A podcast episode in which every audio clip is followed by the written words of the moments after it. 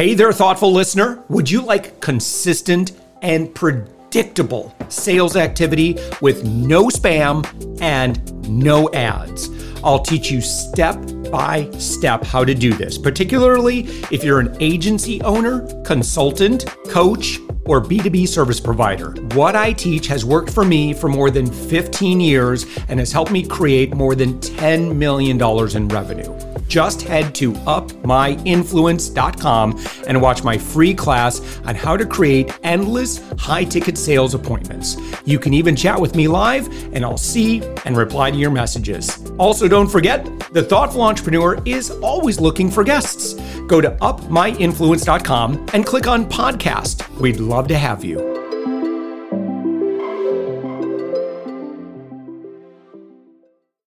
Us right now, Serena Mastin. Serena, I am so grateful to have you here today. You're an author, speaker, entrepreneur. You are an advocate for healing. You are the author of the new book. I just downloaded it exposed. You can't heal when you hide. We're going to be talking about that. And you're also the owner and president of Pulse Marketing. Your website is serenamastin.com. Serena, thank you so much for joining us. Thank you. I'm honored to be here. And this is part of my healing is not hiding. And so um, I'm ready to be fully vulnerable and transparent and share my experience in hopes that it'll help someone else heal.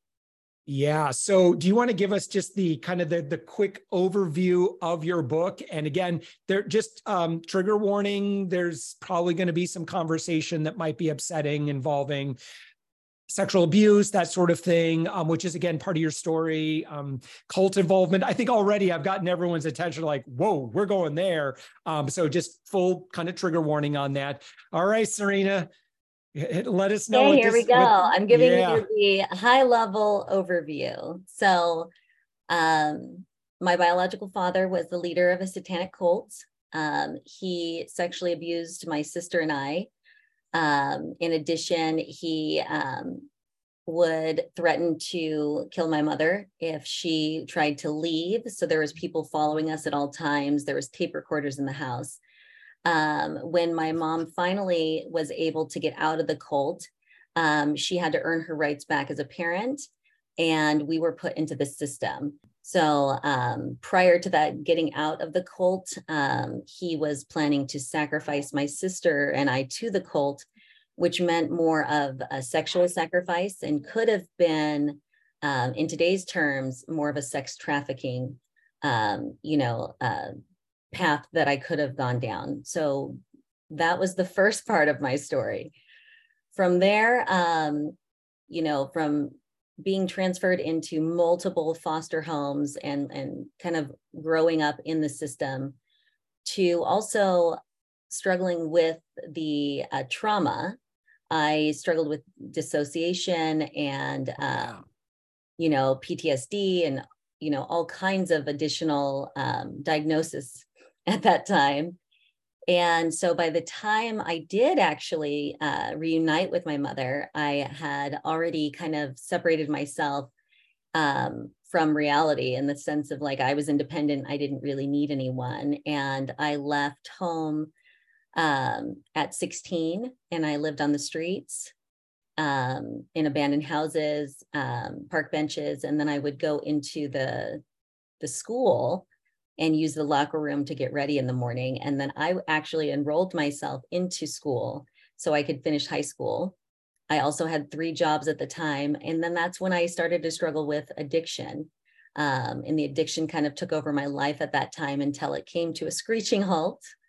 Um, from there, I um, graduated high school eventually, right?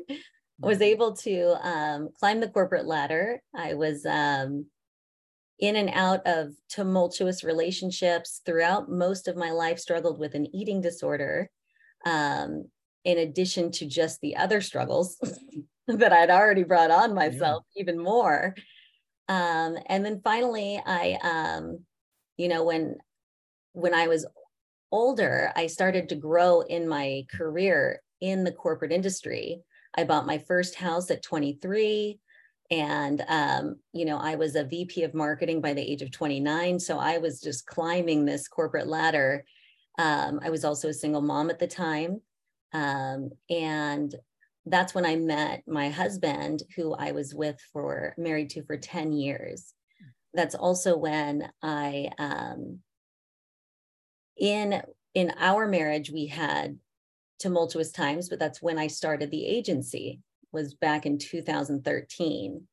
Um, and we get married, everything is um, exciting. I start this new agency, we're the power couple.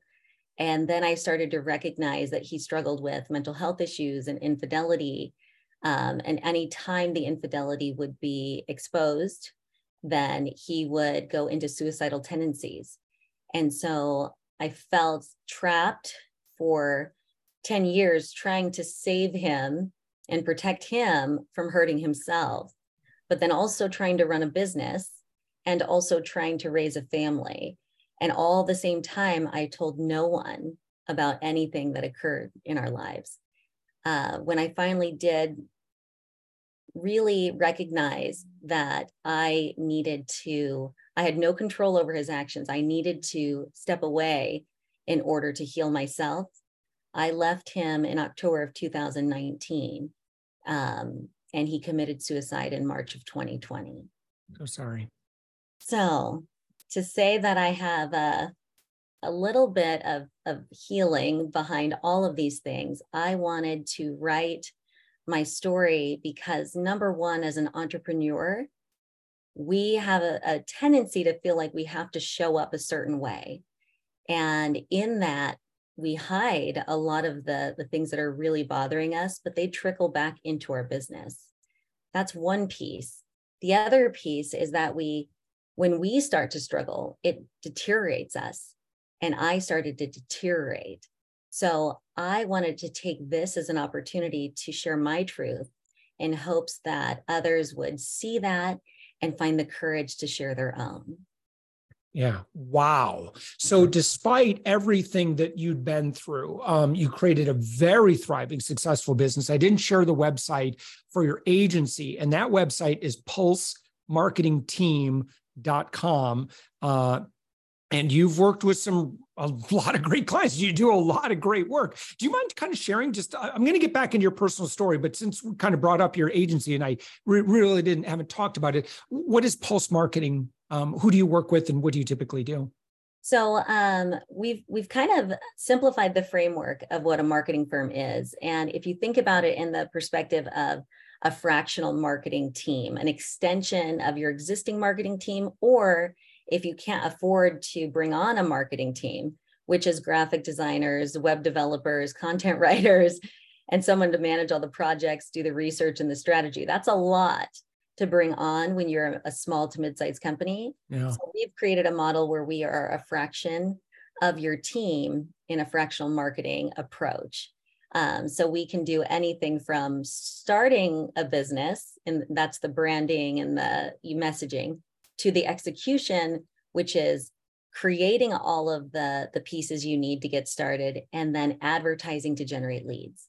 So where we've become a part of most of our clients like intimate lives when it comes to marketing because you can yeah. you you can say marketing it can be cut but the the biggest thing that we've recognized is that everyone needs sales and in order to grow your business you can't just send anyone out anymore and like knocking on doors. It has to be deep level, you know, relationships that are built over time. And so how do we create a way to generate more leads faster so you have a larger pool of relationships that you can start to grow your business? Yeah. And again, um, you know, to our business owner friends that are listening right now, that website, pulsemarketingteam.com one thing I'd recommend is just you you and your team do beautiful work. I mean, these websites, I mean, these are, you know, again, kind of world-class design and, and they look fantastic. So anyway, I just wanted to I just wanted to throw that out. You know, a lot of folks that are listening to this podcast are always looking for great connections, you know, great service providers, great experts, mentors, that sort of thing. Um, but Serena, obviously, I, I want to, having said that, I want, I want, to get back to a couple of things, like, because um, obviously, what we want, I, I, hope, right, is that you know, and I think part of your memoir and everything uh, is to uh, hopefully like provide um, you know goodness in the world. Like you know can we you know maybe identify you know can we connect with or can we collectively be more sensitive to some of the harms and some of the bad things that happen in our world? And maybe we can intervene uh, um, faster. We can you know just be more aware of, of, some of these things. And you know the thing that um and we were kind of talking beforehand I, have uh, read a lot of books and listened to a lot of podcasts on cultiness and um, that uh, cults aren't just the domain of um, satanic cults. Like there are cults around us. And and i think that when we stop thinking of things as you know well this is is it a cult or is it not a cult? But that there is actually a matrix of or a ratio. Like it could be you know a 10 out of 10 cult. It could be eh, you know, a three or four out of 10 cult. Um, but being more aware of that so we can think more objectively and not just about traditional cults, relationships, abusive relationships. Um, that can be very much a mind control cult. Um, yeah. Would you mind maybe sharing, like, if someone were to ask your advice on being able to think more objectively and being more aware, like, how would you guide or advise them? Well, I would say that, you know, the relationship that I had for 10 years with my husband, I would say was an emotionally abusive relationship. However, I wasn't aware of what that even meant, yeah. which is if you see um, how your life kind of unfolds, it unfolds in patterns. You repeat patterns. And as a little girl, when you know, like I was, it was normalized for my father to sexually abuse me. I didn't realize it was bad. What I, the pattern that I started to establish was that I was only valuable when I pleased others. Okay. And then I brought that into my adult relationships because all I tried to do was be more of this, be more of that, or do whatever I could to prove to my husband that I was worth, I, you know, I was worth living for despite of the pain because you you have a tendency to see in a like um kind of in a in a silo of trying to please trying to please if that's your if that's your issue right? And you learn those those behaviors at a young age and then you just continue to repeat them until you recognize how that is impacting your behavior your health your life your business your family and it impacts all of those things. And so a cult in the same sense is controlling your behavior because you start to believe that you're not good enough unless this, or mm. you have to earn love because of this, or you have to earn your way, you know, to a higher place. Those are all things that are triggers and those are red flags that show that there's something there because love is something that is should be freely given and acceptance is something that should be freely given not something that you earn. And that I believe is the tie between whether you're in a situation where you feel like you're constantly trying to earn approval or earn, you know, um, a, a next level, you have to truly look within yourself first to identify what is driving that behavior. Yeah. Um, you know, certainly, you know, I, I think it's, listen, I think it's worthy for all of us to deconstruct cultiness. I, I found it to be, this was something that I really undertook a few years ago. Uh, and, uh, you know, anytime that anyone is telling you that we are good and they are bad, so otherism, um, you know, just like that you can only, ex, you know, you'll only receive acceptance and love within this, you know, relationship dynamic or this organization or this way of thinking. Um, that, that should be a red flag in, in my opinion. Like anytime you hear that, you know, this otherism, you know, where have you gotten to today, Serena, now, when you think about how we are as a world or society or or humanity um as you know you know now that you've maybe kind of gotten free and and obviously done a lot of self work. uh, in order to get to where you are today. I mean obviously you got a thriving business um but but how do you see the world today? Well, I see the world as something that we are constantly giving and pouring into because we expect to receive something in return. And that's mm-hmm. not the way that it works. The way that it works is that you have to fully invest in yourself first so that you are whole enough to be able to face the world, because otherwise it'll continue to knock you down. And when you attach to a cult like behavior or society, like, or a culture like that, what it does is it actually creates separation. It doesn't create connection. That's true. That's what growing a business is all about. You have to create a culture of vulnerability and transparency in a business in order for others to really believe in you enough to grow it with you. Otherwise, everyone's going in their own direction. And so it applies to so many aspects of life. And I think if we look at the world today, we need more people that are willing to say the hard things to say in a loving way, that are willing to share their truth without the consequences of judgment or the repercussions of other people's opinions of what's you know what they're doing but really to be open because that's what establishes a sense of community what can we learn from your story as it relates to leadership within the workplace or within our organizations? Because obviously you're at the helm of a, of a, of a thriving organization yourself. Uh, and, um, you know, I think, again, it's, you know, we've all had our challenges and struggles and you know we've all experienced certainly God, I hope you know, you know, yours is atrocious and that's awful. but somehow, right? It's like I, I, know Tony Robbins will talk about, and it's this is so not my place to even bring up this concept, eh, you know, in in in light of your story.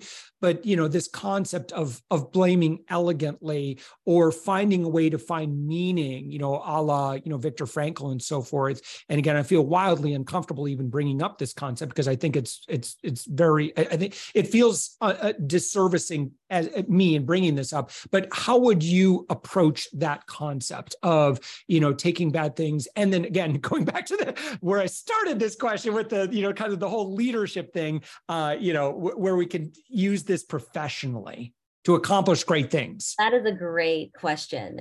I hid for so long that it started to actually make my business fall apart because what happens when we hide our truth or when we pretend everything's okay or when we wear this mask then you are unrelatable.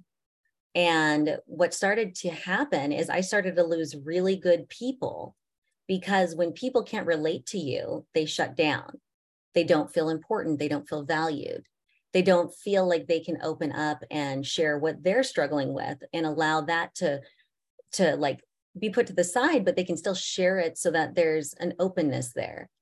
When I actually started to share with my staff, and it didn't have to be the depths of information of what was happening in my life, but when I started to say, I am struggling and I cannot do this alone, I feel alone and I need your support, they absolutely picked me up from the floor and they rose up even higher because I gave them the ability to grow just by being open and honest and transparent about what I was going through. Now, I didn't have to give them all the details, but think about this is when I had to go tell my staff that I was leaving my husband, who was the VP of sales, the visionary, the face of the company. That impacted them greatly but that truth also empowered them. And that was the beauty is that the more truth that i spoke the more it empowered them. And then when he did take his life i was on the floor. There was no way that i could see past my tears. I couldn't pull myself together. I was a disaster. And in that moment they rose up and they led the agency and continued to stabilize the agency while I was still broken. And I don't think they would have done that if I continued to hide. Yeah. Serena Mastin, your book is Exposed. You Can't Heal When You Hide. It's on Amazon right now. Your website's serenamastin.com. That's your personal website.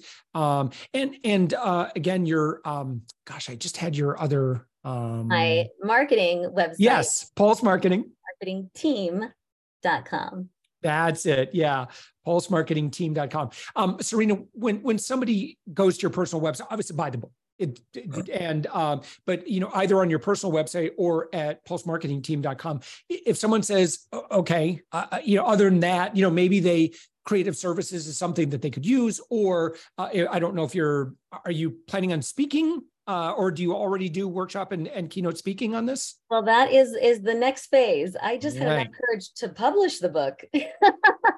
Yeah.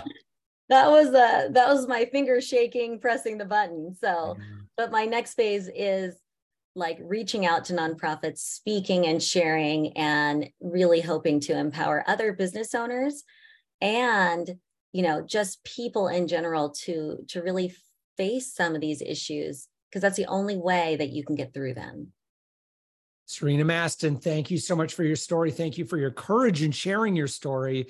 And, uh, you know, again, here's to hoping that, you know, we can create interventions that we can, you know, interrupt bad cycles and patterns and identify bad cultures and bad relationships that are abusive in nature. And, and, uh, you know, certainly awareness is probably one of the greatest things that we have, you know, that, that we're talking about these difficult things and, and that we're looking out for one another. And I appreciate you uh, looking out for everybody and, and being uh, courageous enough to share your story. Serena Mastin, again, thank you so much for joining us. Thank you.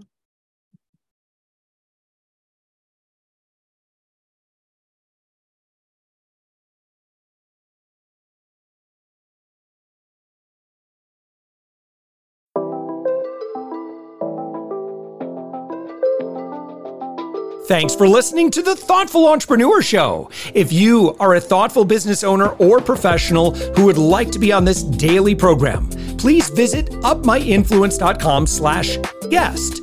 If you're a listener, I'd love to shout out your business to our whole audience for free. You can do that by leaving a review on Apple Podcasts or join our listener Facebook group. Just search for the Thoughtful Entrepreneur in Facebook. I'd love even if you just stop by to say hi. I'd love to meet you. We believe that every person has a message that can positively impact the world.